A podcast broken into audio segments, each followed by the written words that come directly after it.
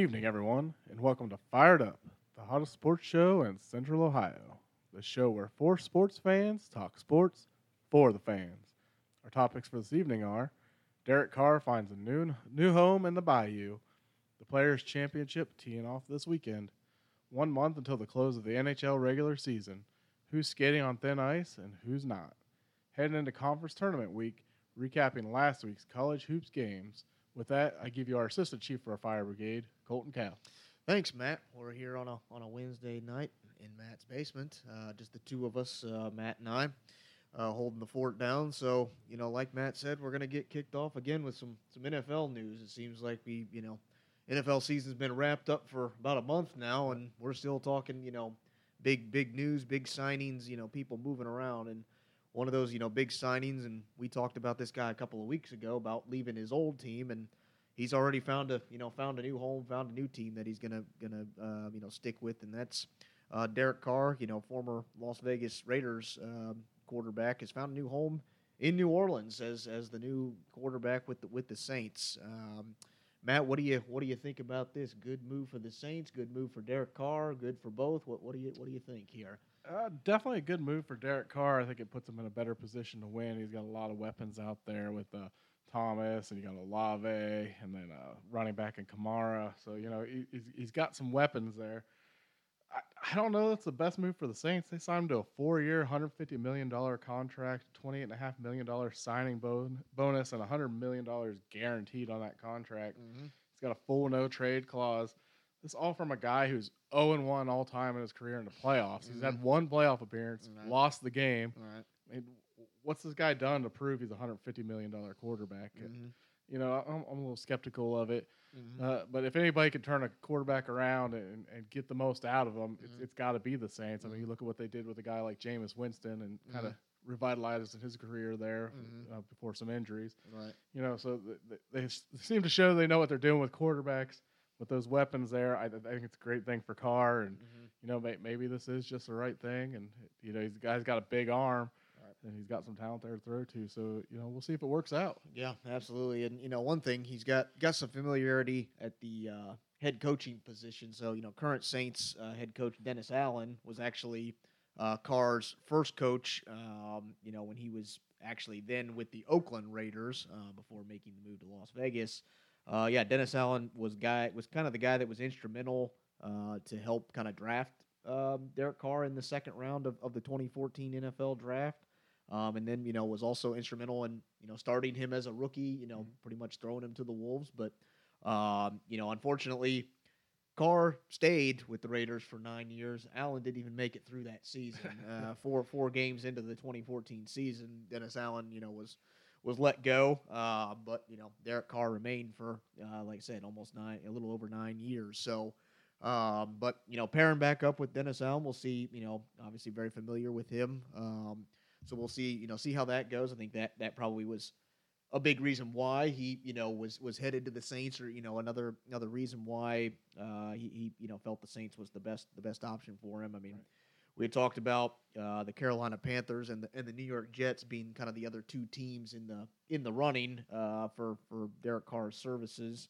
You know, and actually, New Orleans was kind of the first team that that Carr had met with, even while he was still a Raider at the time. Um, but uh, yeah, just you know, he met with met with the organization a couple of days back in February, um, and then you know also met with the team again last week during the uh, NFL Combine. You know, the, the the two sides felt it was a good, you know, a good fit. Um, you know, and, and again, I think. Yeah, I'm, I'm a bit shocked by by the contract Yeah. he, he got, you know, because I think that was a, a big reason why the Raiders somewhat kind of let him let him go. Is that you know they they he had a big contract. They felt like he, you know, somewhat lived up to it, but you know, just was was time to move on. You know, I, I definitely did not see him getting this big of a deal. Right. Um, you know, at, at this point in his in his career. But again, I think he still has you know some some solid years left in him. Um, and he you know talked about the the Saints offense and the weapons that he'll be you know surrounded by. Um, you know, so it will be interesting. Obviously, that the Saints, you know, coming into this offseason had a ton of uncertainty at the QB QB position. Uh, you know, last year Andy Dalton started 14 games for him, but he's a he's a free agent. You know, so and, and again, no offense to Andy Dalton, but I don't think he's a guy that's going to lead your franchise. Where you you know He's a, he's he's a great backup. Right. His, his this league, best years are somewhat behind him as as a starting QB, but yeah, like you said, great, you know, great backup. Um, and then you mentioned, you know, Jameis Winston, who they, you know, signed a couple of years ago to the team, has had, you know, kind of a up and down, you know, mixed bag um, performance with the Saints. Again, a lot of that due to due to some injuries and you know whatever. Um, he's actually still under contract for one more year, but from what I'm reading or you know sources I'm seeing, they they more than likely will probably be letting letting him go now that they've you know got Derek Carr here. Um, and and again, it, it it comes down to to money. Uh, Winston's due about almost 13 million dollars in 2023. Um, if they if they let him go, um, they can you know save some money on on the cap, which is something the Saints have to look at because they entered this offseason almost fifty million dollars over the cap. Um, Yeah, that's so big. yeah, so they they've already kind of restructured some deals, you know, let go some players that had some, you know, hefty contracts. Um, but, you know, after doing so, they're still roughly 18-ish million over the salary cap. So they still have little bit of work to do, um, you know, to, to get they cut 13 on Jameis. right right exactly. Uh, that, that would get them you know awful close or you know get them get them right to where they where they need to be um, so yeah we'll see you know see what what you know what happens. Obviously you know Carr in his in his career with with the Raiders had a had a 63 and 79 record so you know not not great um, but you know still had you know some pretty impressive numbers with with the with the Raiders. I mean threw for over 35,000 yards, uh, 217 touchdowns, and you know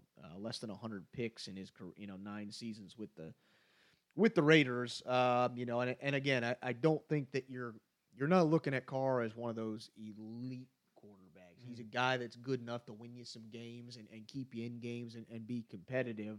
And and in today's NFL, you know, you you don't necessarily have to have you know the elite guy. If Right. if you got you know a decent team and you know a decent defense as well, and the, and the Saints have you know this year we're not you know not great on the defensive side of the ball, but have been historically has been you know one of their better, Better bright teams, spots. yeah. You know has been been the defensive side of the ball. So if they can get that corrected, you know I, I think that this Saints team, obviously last year that NFC South was a disaster. I Mhm. mean the the Bucs will, won it with a losing record. You know, won the division with a losing record. You know, made it into the playoffs or whatever, and had an awful, you know, awful performance and to, to start it. Uh, so I think right away, you know, obviously with Tom Brady retiring from Tampa, it probably immediately puts the Saints at the top of winning the division, which you know is good because that automatically guarantees you a spot in the playoffs. Right. Um, so I think that that helps that the Saints somewhat are playing in, you know, what looks like a very bad, you know, division. So I think that that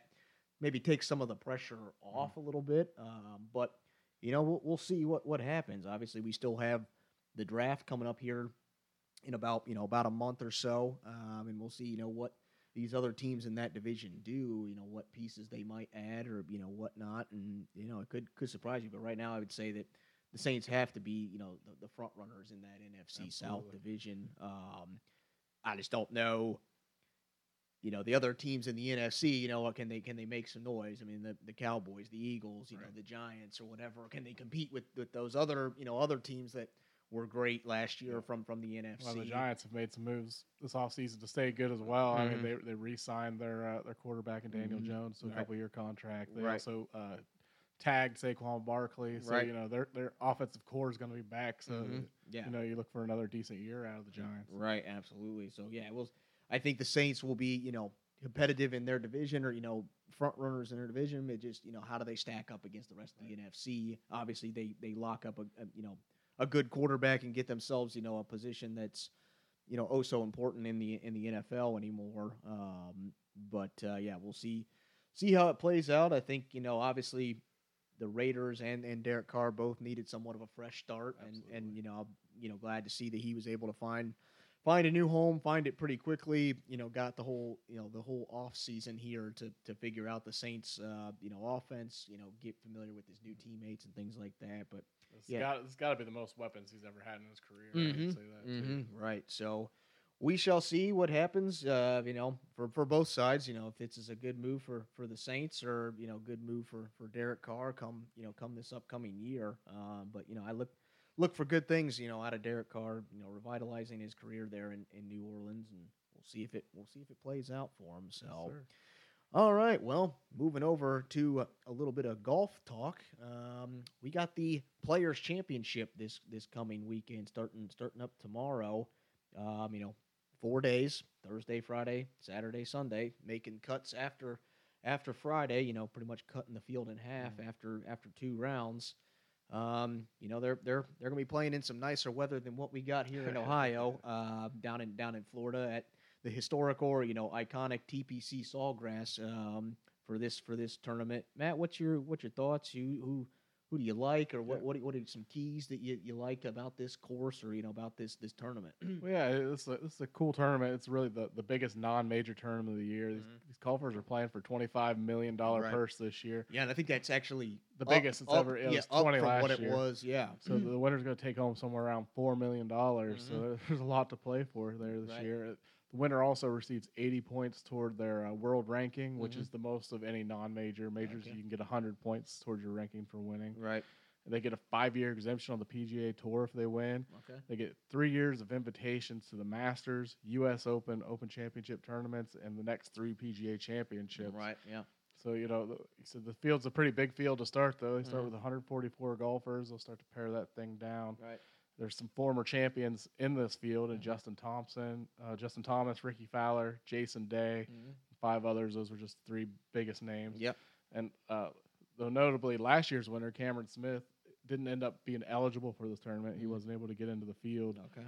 Uh, but looking at the favorites uh, in Vegas right now, you got Jon Rahm and Roy, Rory McIlroy both going off at 17 to two, being your two uh, co-favorites. And then Yeah. Scottie Scheffler's at 10 to one, Patrick Cantlay at 19 to one. So Okay. You know, but it's golf. Anything can happen. Right. It, Guy can come out of nowhere and win this thing. Mhm. You know, it, Yeah. ju- it just takes a hot weekend. And, Right, right. And, you know, Four- you, you can win a big yeah, four, four days of you know somewhat hot and consistent golf, you know, is, is typically what what uh, what it boils down to. So yeah, but like I said, the weather outside of Friday, every day looks like it's going to be a great day for for golf. Uh, and, and and when I say Friday, it's gone for about little over fifty percent chance of rain on on that day. So we'll see. And Florida, it rains. Right. Yeah. We'll see how long, you know, how long it rains. You know, it could be yeah one of those pop up showers, but the the conditions, you know, overall looking pretty pretty good. A little bit little bit windy um, from from different directions. You know, whatever. So that that'll be interesting to see how you know how these guys uh, you know kind of navigate that. Um, you know, for me, you know, what I what I'm kind of looking for, looking looking to in this, you know, playing this course, you know, golfers that typically do well, you know, playing here, um, you know, at, at this course, there's lots of danger, and that is in the equivalent of water. There's Right. lots of water on this course, um, and so for me, a key is approach approach shots because of you know the water and some of the dangers and things like that.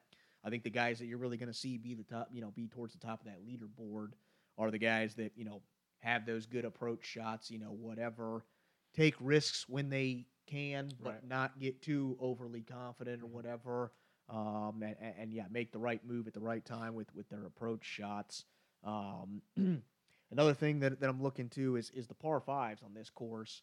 So all five of them are under under 575 yards, which you know to the normal golfer or average golfer seems pretty long, but for PGA standards, that's actually you know kind of kind of short. Right. Um, and there's actually three of the of the par fives that are under 540 yards. So you know a lot of these are probably pretty obtainable in in you know two you know two strokes Right. maybe. Um, so you know that, that I think that's where a lot of ground is going to be made up, or you know, some opportunity for guys to separate themselves is how well they score on these, um, you know, these par fives and in this one. Um, you know, a couple golfers that that you know Matt mentioned that I'm kind of kind of uh, same thing. Jon Rahm is one, obviously, currently uh, number one in the world golf rankings. Uh, you know, Scottie Scheffler uh, in this thing, he's second currently. Um, Collin Morikawa is another one that I that I like. Uh, Tony Finau, um, and then you know Patrick Cantlay is another one, and all those guys are in kind of the top 15 in the world, you know, the world rankings. Uh, but the interesting thing is, um, you know, out of that kind of out of that group, Jon Rahm is the only one that's finished in the top ten. You know, all those guys are still relatively new to the tour, so they haven't really played in this event a ton. But Rahm finished ninth. His best finish in you know i- at the Players Championship has been ninth. Huh. All the other guys have been um, Tony Finau. His best was was twenty second. Uh, Cantlay was was twenty second. Scottie Scheffler, his best finish is fifty fifth. Yeah. Um, so yeah, just uh, you know, kind of kind of odd that a lot of those guys that are up towards the top have not had really great success. Mhm. You know, at this course or playing in this in this particular tournament. So uh, we'll see if they can you know right the ship and and, and whatnot. Obviously, uh, yeah, going to be a competitive field, um, like Matt mentioned, with all of those kind of exemptions and this big purse. You know, a lot of times I think people refer to this as kind of the, the fifth major, if you will. Yep. Um, and uh, it's it's it's yeah, going to be going to be interesting to to watch. You know, uh, like I said, great great you know golfing conditions if you know everything holds true as it as it's showing here. Um, but yeah, good you know good weekend for for golf and a lot of you know big names, you know star guys. You know, unfortunately, you know Tiger will not be a part a part of the field, Mhm. but that's going to be you know the norm, or you know we're always going to be you know monitoring. Is he going to play? Is he not? And you know, unfortunately, not you know not going to play in this in this one. So we'll see what. Uh, when the next time we'll we'll see Tiger out on the out on the course. You know, it may not be until you know the Masters here in a, in a month or so. But this is obviously good tune up for for that, or you know, kind of a, a big pressure, high pressure, you know, tournament that these guys get to experience before they they play the Masters, um, because uh, this is recently. th- This used to be kind of at the end of the golfing season. They have, you know, since switched it to more of the beginning um, of of the year, um, which is you know which is interesting. I think it makes it more interesting because yeah, you get kind of a big big big time tournament, big time you know pressure situation Right. early on in the in the golfing season. You don't have to wait you know three four months into it. You know when we get to the Masters and things like that uh, to to see these guys perform the way people want to see Mhm. them perform in these you know high pressure situations at the big tournaments these iconic you know golf courses and things like that so It's got to be kind of better for these guys to get some of those pressure situations out of the way. Right, yeah, hit yeah. The, hit the real deal. You Right, know, yeah. The actual championship. yeah because it seems like you know you hit the masters and it's just like each major is just like boom boom boom right, Right. after each other you know and and yeah you don't really you probably if, if you're not used to you know if you struggle from the masters it's probably going to you know be a struggle to get it together for all the majors or you know whatever um and you know golf any you know is a game more mentally than it is physically Mhm. you know a lot of the times is you know it's it's more of a mental game than it is uh, you know physical obviously these guys are you know heck of athletes but a lot of times it's yeah the guys that are able to forget their last shots or you know move on from you know a bad shot and not turn it into another bad shot and another Right. bad shot or whatever are the ones that that that do well but yeah they get the opportunity in in these in this event early on where there's going to be a big a bigger crowd a, a really big crowd that you would would think is very equivalent to to a, a major like the Masters or the U.S. Open or you know whatever. So, yeah, I think it I think it was was good or a benefit for you know not only golf or the PGA, but you know good for these these players to get those situations early on. Um, so yeah, it's gonna be gonna be great golf. We'll see if you know any of the guys that we talked about, see if they you know finish towards the top or you know who takes home. Uh, the, the trophy and takes home some some big big money in this one. So I think even if one of these guys do win, I think you'll. There's always going to be that surprise guy that's going to Mm. be up there near the top. Right. always, that's always exciting to watch some Mhm. young up and comer right, right. fighting for their tour life. Right, absolutely. So, all right. Well, moving over to the ice. Um, like like last week when we talked with the NBA, the regular season in the NBA is almost up. Well, the NHL's right behind it. Uh, the season's almost almost finished in it, um, and we're gonna kind of do kind of a similar segment like we did last week for the NBA.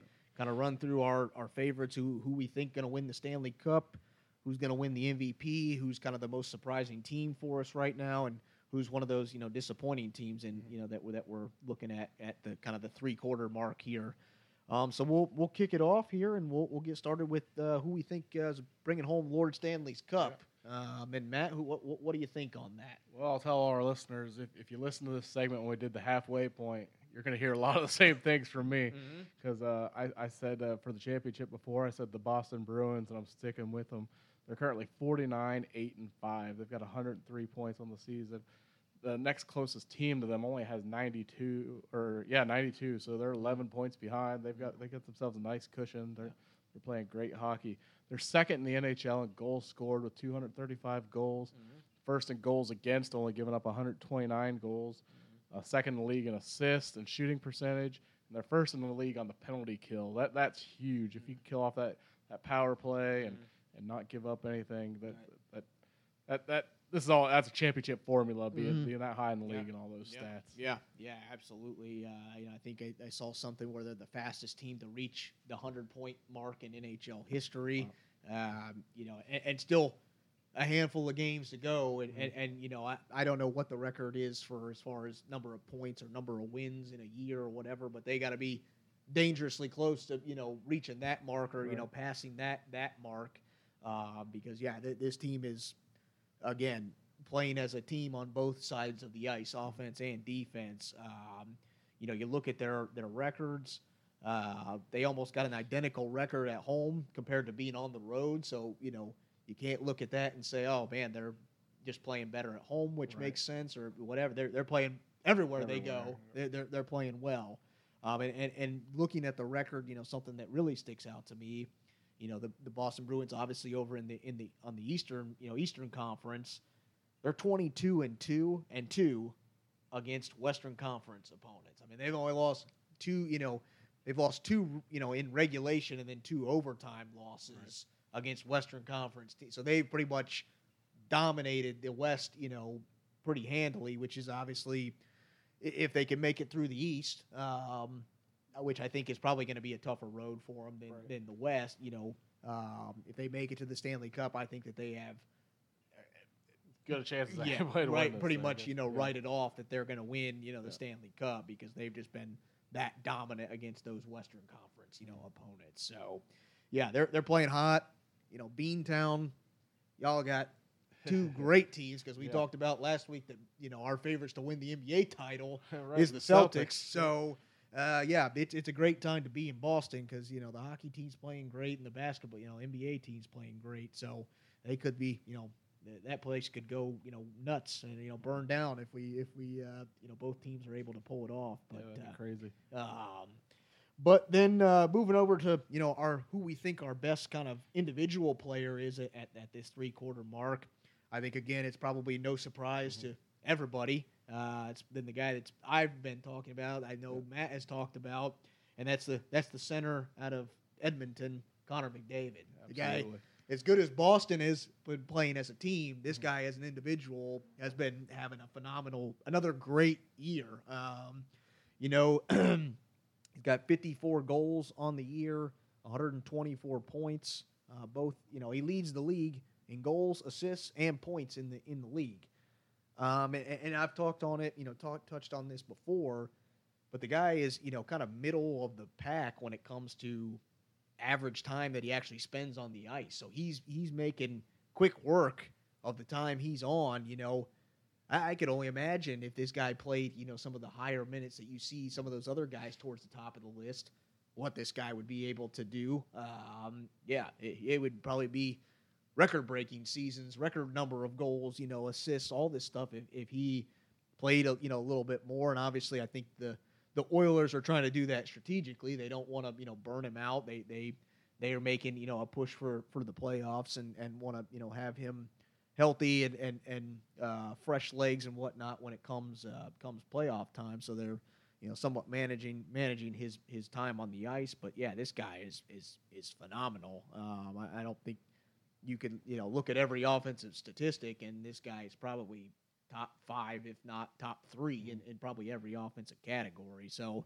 Matt, I don't know if you got much to say, but you know that, that- that's who I like, and I'm sure you Yeah. do too. Yeah, yeah, no, he, he's my pick as well. I, I think the only downfall he has is he's not having that team success, Mm-hmm. and it's really hard to understand because with him being the front runner for MVP, his teammate may be the guy Right in the behind running him. for second place. You got uh, Leon Draisaitl. Uh-huh. He's got 96 points on the season. You know, he's he's just knocking at the door Right. of, of Connor McDavid. Right. But these guys are like the sixth best team in the in their side of the Mm-hmm. of the NHL. It, Right. it, it, they're they're fighting for their playoff lives and Right. barely getting in. Mm-hmm. It- yeah. that that's kind of the only negative you can say about him as Right. a leader is Mhm. he's not leading them to wins. Right, right. So you know that's. You would think with the top two guys like that. you- Yeah, I don't, I don't understand team- how they're not winning more games. But Mhm. you know, th- this guy's just an amazing hockey player. Right. He can he could do it all. Mhm. It- you know, you, you got to respect what he's done. I, I think he deserves every bit of the MVP award. Right. That, that would just be the only chink in his armor. Right. The only thing you could know. say, you know, a knock on him at this point. I mean, this guy's been from the day he stepped on Mm-hmm. the ice as a rookie. You knew this guy was going to be special, and and he's you know every season, whether he's the MVP or not, he's always towards the top there when it comes to you know the major offensive categories that they look at when they're you know making their vote for for MVP. He's always right there. So this guy, yeah, has been you know, has lived up to the to the bill of being, you know, I, I don't remember if he was the number one pick or not, but Yeah, he was. he's uh, you know I I think met those expect- expectations and probably exceeded them at this point of, Yeah. of how phenomenal he's been from from day one. So we'll see if Edmonton can make you know a little bit of a late push here and, and really you know move their way up up the ranks. But uh, yeah, if you gotta you know say something bad about the guy, it, it's that the team has not had you know the, the team success Mhm. as a result of his of his great play. Um, but we shall see. Like I said, uh, you know, handful of, of games still left in the season, so uh, you know we'll, we'll see what what Edmonton can do. But all right, well, we're gonna move over then to our kind of most surprising team here at the three quarter mark. Uh, Matt, who who do you like? Who's surprising you? You know, as we get closer Mhm. here to the to the playoffs. Yeah, you know, it, it's a team that I actually I picked earlier as well at the halfway point. The LA Kings, they're Okay. 37 20 and 8. They've got 82 points on the season. Mhm. And it looks like right now they're firmly in the playoffs if it were to start today. Okay. You know, this is a team the last few seasons, though, they've kind of been on the outside looking in. They haven't really lived up to expectations. Mm. You know, they're, they're really starting to put things together here. They, they can make a run, make a run here in these playoffs. It's been kind of a surprising team for me. Yeah, yeah. Uh, for me, I, I like a team uh, back out back out east, and that's the uh, New Jersey Devils. Um, this was a team that finished 27, 46, and 9 last year, so, you know, almost 20 games below 500. This team's playing great. They're 41, 16, and 6. Uh, so they've eclipsed their win mark substantially. Uh, they got 88 points. They're second in their division behind, uh, you know, uh, uh, they're, they're right there. Um, uh, behind the, the, the team that's in first, but uh, they're got the third best record in hockey. Um, and for me, if I'm looking at the stats, they, they've improved on both sides of of, uh, of the of the ice. They're they're fifth in goals scored, sixth in goals allowed, and, and, and respectively last year they ranked 19th in goals scored last year and ranked 29th in goals allowed. So they they've made a big jump on both you know both sides of the ice, and obviously it's translating into you know better results for them, more more wins, uh, you know more opportunities to to, to win, and and, and are sitting sitting pretty pretty well here um, in the NHL. Definitely you know in the playoffs if it were to start today.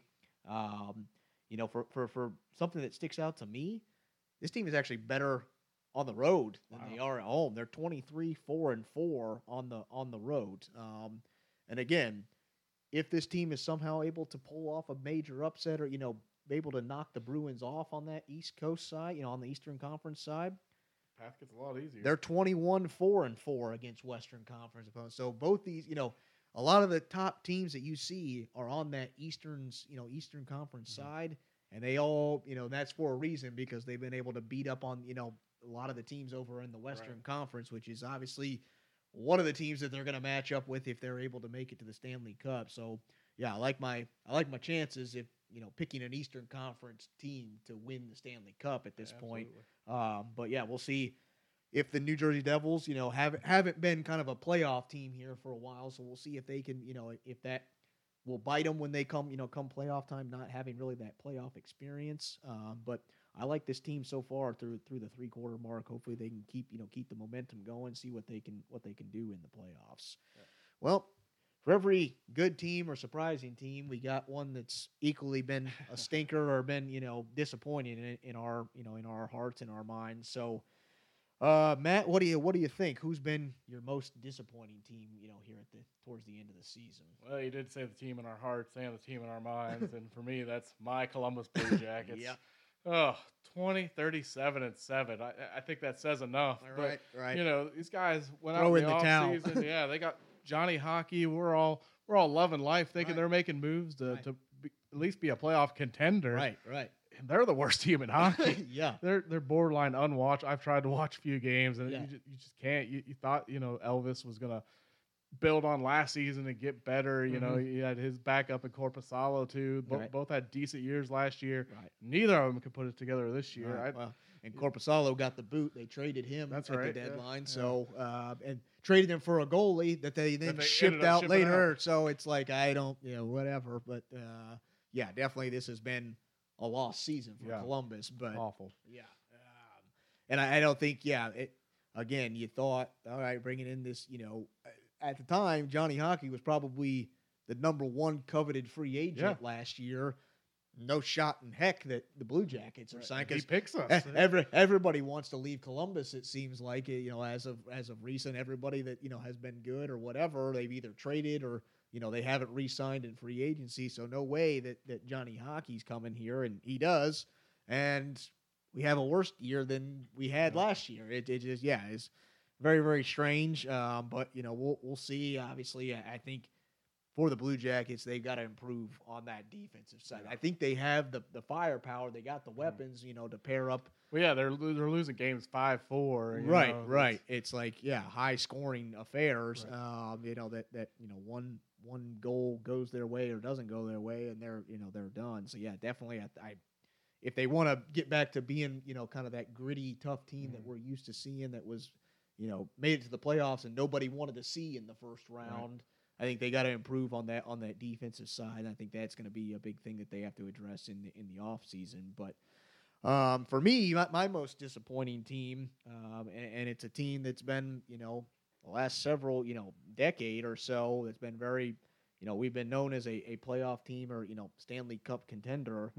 That's the Washington Capitals. Yeah, They're 31, 28, and 6. They're about 500, which, you know, I don't remember the last time that Washington went 500, Mhm. um, but they're, they're, they got 68 points. They're currently sixth in their division um, and actually 22nd overall in the NHL, which is, yeah, definitely not what we're used to seeing. I mean, this was a team that won 44 games last year, obviously made the playoffs, didn't get the results that they had hoped for in those in those playoffs last year, but you just look at it and these guys just, you know, nothing really stands out. They're kind of middle of the road in every category. And and what kind of strikes you is that, you know, they, they their scoring is down a little bit from what it was last year, but I mean, it, it's kind of surprising because their stats are right around what they were last year, hmm. and this was a team again that won, you know, almost 20 games above 500, and now they're, you know, sitting at almost 500. It just, yeah, is a strange thing to me. It seems like other teams that were not as good last year, you know, they they've improved or they've made some changes. Right. They've, you know, gotten better. The Capitals have somewhat just kind of Stayed stayed the same, and, and and it's been a team that's been one of the older teams in the league, Mhm. and, and just you know every year continue to get older because they just keep the same core pieces around and things like that.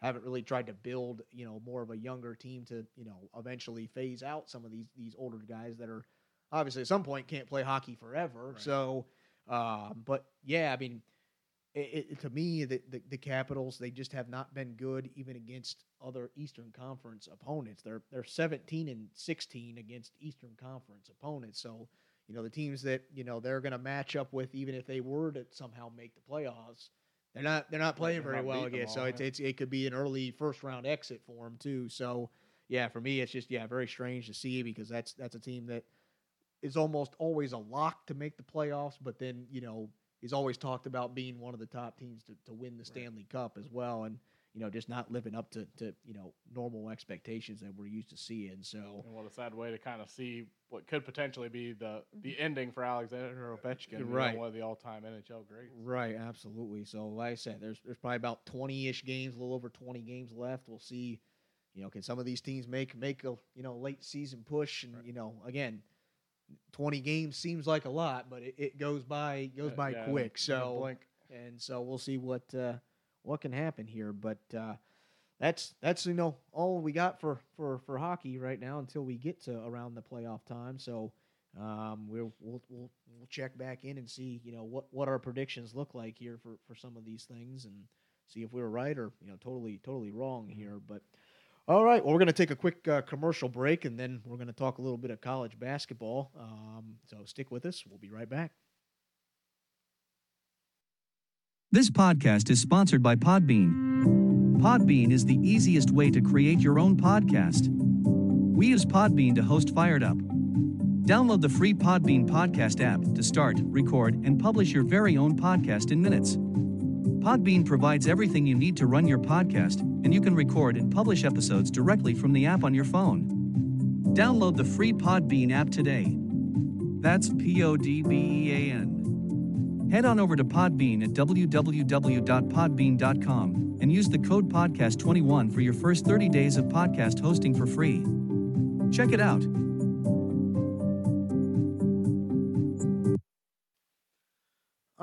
Thanks for sticking with us. Like I said before the commercial break, we're going to talk recap of last week's, uh, you know, kind of final regular season uh, weekend week.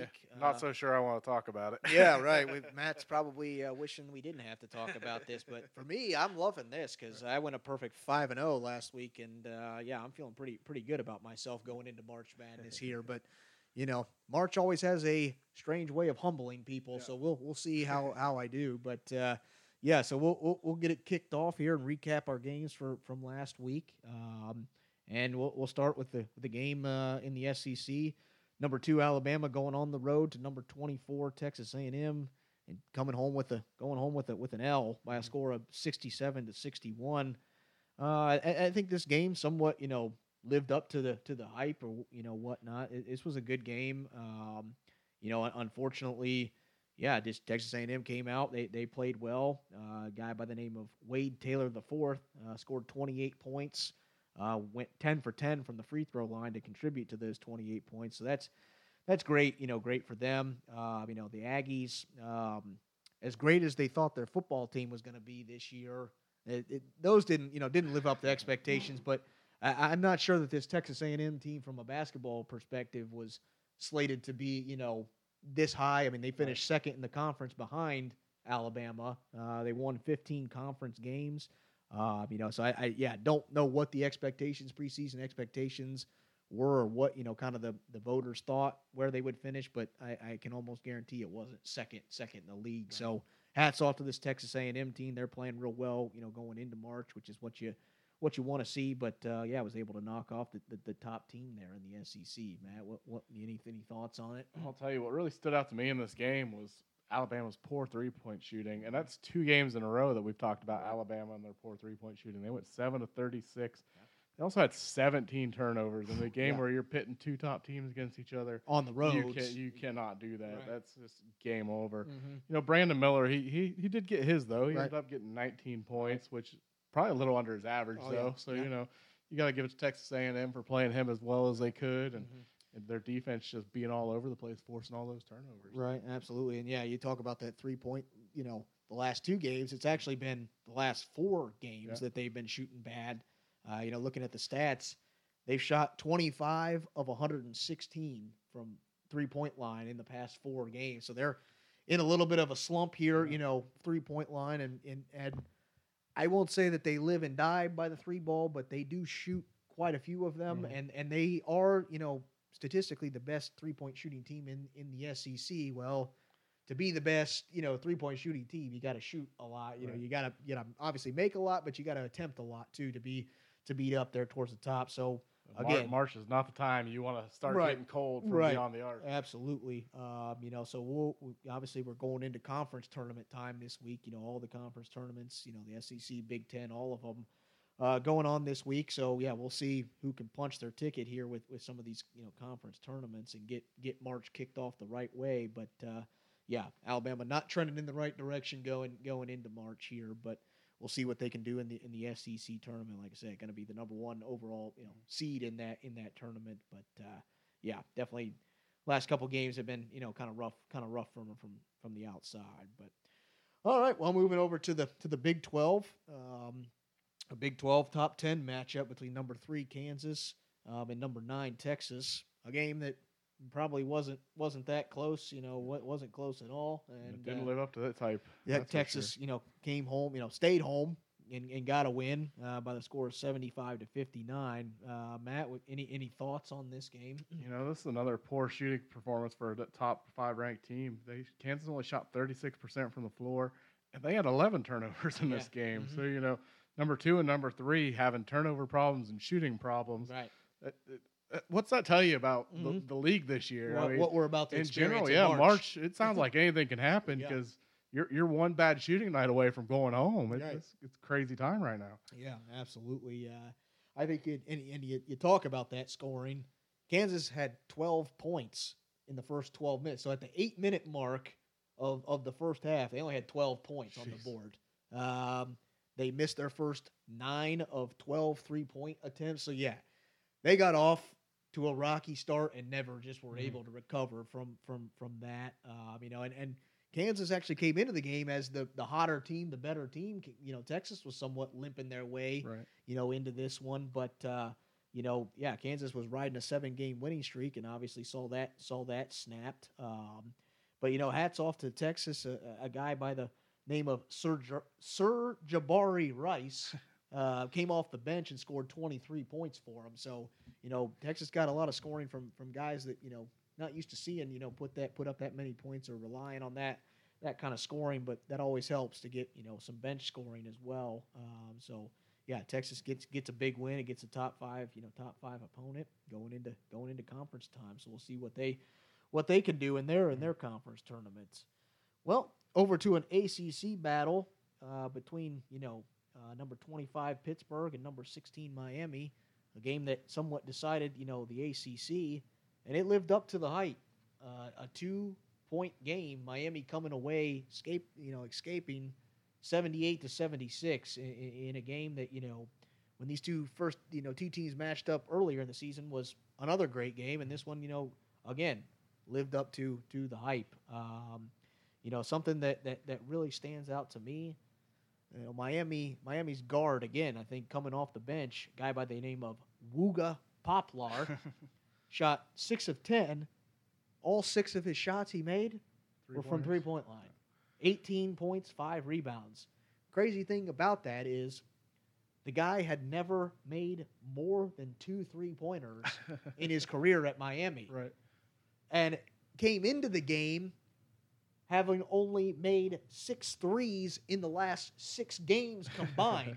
so they, you know, again, another unconventional scorer helps them out, you know, Right. coming off the bench in what they needed, you know, needed every bucket they got from that guy. Um, you know, they, they, they, they played well.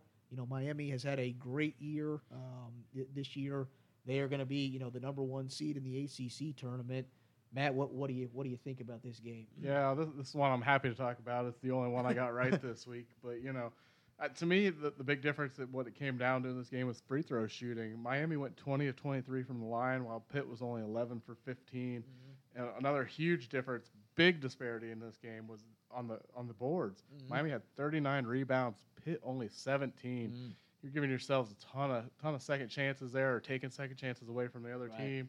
That, that, that's huge. Yeah, in- a game that you know, yeah, the score two point game, but you know, looking at the at the stats, Miami led this game for all but about five and a half minutes. Hmm. You would have thought if that's the case, they would have dominated this thing, or you know, that it was somewhat close early on, and then you know, Miami, excuse me, dominated the rest of the way. But this was kind of a, a back and forth battle all the way, you know, from start start to finish. Um, but you know, like I said, the Hurricanes come out come out on top, but you know, as well as Miami has played this year, you got to give your hats off to this Pitt team, the turnaround that they've had this year. Uh, you know, their their head coach, you know, Jeff Capel, former Duke assistant, longtime, you know, Duke Duke player. Um, you know, he inherited a team. I don't know if this is. I'm I'm not sure if this is third or fourth season with with Pitt, but he inherited a program that had lost 19 straight conference games, and, and you know, in in that span, their their record was 28 and 91 in ACC play, and, and this year they won, you know, 14 games in the in the ACC, up towards the top, you know, in the in the league, um, and and yeah, what a turnaround in just a short amount of time. So we'll you know we'll see. Again, they're they're going to be the fifth seed in the in the ACC tournament. Unfortunately, because of the loss, pretty much everybody behind them won. doubt. They, they they went from being you know second, potentially first, to all the way to fifth, which you know their reward they get to match up with Duke tomorrow, and you know in a, in the ACC uh, quarterfinal game. So Battle X, Right. Duke, Duke guys. Right, You know, right. we'll, we'll see what happens. you Right, know. maybe yeah. Duke picked the wrong wrong guy here. Right, exactly. we'll uh, we'll see we'll see what happens, but uh, yeah, hats off to, to both these teams. But you know, Miami finding a way to get it done and, and, and you know at least share the co you know the ACC crown uh, with with Virginia in this one. So, all right, well, moving over to uh, our fourth game on the list here, and uh, we got Duke, North Carolina. yeah, a historic battle, Duke, North Carolina. Um, you know, when these two teams matched up before, score was 63 to 57. Second game, Pretty much 62 identical. 57. So Yeah. almost, you know, darn identical. And pretty much the game was almost identical in, in the sense of it was somewhat of a, of a back and forth battle, pretty pretty close. Um, you know, Duke was pretty much in control most of the game, but they could never just get ahead enough. You know, North Carolina kept battling, kept themselves in it, but ultimately at the end, you know, Duke was able to get you know a couple of key stops um, and, and and you know hit hit some clutch buckets and and you know close this close this team out and you know get the get the season sweep of you know their bitter rival in, in North Carolina and somewhat maybe spoiled their their NCAA you know tournament chances. Matt, what do you what do you think? Yeah, I think you're right about that. North Carolina is definitely going to have to win win a couple rounds here in the in the tournament to have a have Mhm. a shot at making the big dance. But Right. you know, to me, neither team played particularly well in this No. game. Duke only shot 38% from the floor. North Mhm. Carolina shot 30%, and Duke only shot 31% from three. To North Carolina's 22%. So you know, it, neither of them shot well. Neither of them played all that great. It's just kind of one of those. Let's just get this game over with type of games Right, because yeah. it's not pretty basketball. Right. But you know, for you, I'm sure you're happy with with your Dukies getting the, the season sweep. Right, absolutely. Yeah, no, it was. Uh, yeah, at times, you know, I watched watched all the game. Uh, it was at times tough to tough to watch from both sides Yeah. again because it just was like nobody could make a bucket, nobody could score. You know, and, and it wasn't like either team was really doing anything phenomenal on the defensive end. Just Right. you know, couldn't couldn't get. You know, there was a lid on the bucket at this point for both teams. Um, but you know, both sides, you know, big men. You know, Kyle Filipowski had had 22 points and 13 rebounds. The big man from from uh, you know UNC and Armando Bacot had 17 points um, and, and 11 rebounds. Uh, so you know the big the big men somewhat dominated this as you know we thought would happen. These guys obviously respective kind of leading scorers, leading rebounders for their teams. We expected that to you know kind of be be the case. Um, but you know for North Carolina, outside of kind of kind of Armando Bacot, they really didn't get you know a whole lot. You know, R.J. Davis had had a pretty good um, you know good game, but outside of those two, they, they just didn't get you know much from some of those other guys that we're used to seeing score for them. Leaky Black, uh, Caleb Love, you know, just those those scores that they're used to to complimenting some of those guys just you know didn't show up, weren't able to knock down you know knock down some clutch buckets. I just- Um, I don't know what's happened to this team this year. Team Right. who took that run all the way to the championship last year, returned almost everybody, mhm. and they're just a shell of that team. Right, yeah, just a totally night and day different. I, I guess I don't. The expectations got to them. You know, Yeah. last year nobody was expecting that team to Right. do what they did. They got hot again at the right time, which is what we you know often see when it comes March. Mhm. It's not always the best teams that that you know do the best in you know in the NCAA tournament. It's the teams that get hot at the right time, and North Carolina was was that team, the definition of that team. And and again, the expectations were again because of all the returning players why not do it do it all over again Right. and, and i don't know if the hype you know just you know that those expectations now it, it just yeah it weighs on you Mhm. the, the pressure is there and, and and some teams thrive in that moment and some some don't in this Right. instance you know it hasn't hasn't worked out for north carolina so we'll see what they what they can do yeah like matt said i think that they have to make some real noise here in the acc tournament to to you know have a, a feel good about themselves going Right. to selection Sunday that they're you know a lock or somewhat feel comfortable that they're going to get into the get into the big mm-hmm. dance. So, all right, well, wrapping up our our last uh, game of, of the week last week, uh, we got a, a big a Pac-12 uh, battle between top ten teams. Number eight Arizona against number four UCLA. UCLA coming out with the victory by a score of eighty-two to seventy-three. Um, you know, a, a game that again, we talk about top teams having lots of turnovers. This Arizona team had 17 themselves, which led to 16 UCLA points. Uh, so that that's a big a big momentum, a big difference in this one. Um, UCLA finished undefeated at home, perfect 17 and 0. Um, they also finished the season on a 10 game winning streak. I think quietly this UCLA team is making a, a, quiet run or you know one of those hot runs towards you know the end of the year. The only thing is, you just said it. They're 17 and 0 at home. Right, There- there's no more home. Right. Yeah. Now it's out. you know on the on the road. You know from here on out. Um, you know so we'll see what what that you know what that means come you know tournament time obviously. But uh, you know they, they yeah playing at home they were you know perfect. Not any better than that. But uh, it's gonna be gonna be interesting again. Uh, kind of a quiet team that I don't think too many people have been talking. I mean they've won 26 or 27 games this year. Um, you know which is which is great. But uh, yeah. I, haven't heard kind of their name talked about a lot, you know, Right. this year. So I think they're they're quietly, you know, sneaking their way into this tournament and, and making a run or you know making a push at the end. But uh, you know, at the end, Arizona, yeah, just I think they had three different guys foul out in this game, uh, you know, and three guys that I think are you know significant contributions or you know contributors to their to their team. So. Uh, you know that that obviously takes a takes a toll, um, but uh, yeah, UCLA hats off to them. They they played great, got got some you know crucial stops towards the end of the game, and Right. you know able to knock off Arizona. Well, this is another game like a couple other ones I've talked about. Crucial difference: Mhm. free throws and turnovers. Mhm. You know, you had UCLA shooting 20 and 22 from the line, while Arizona only shot 11 to 16.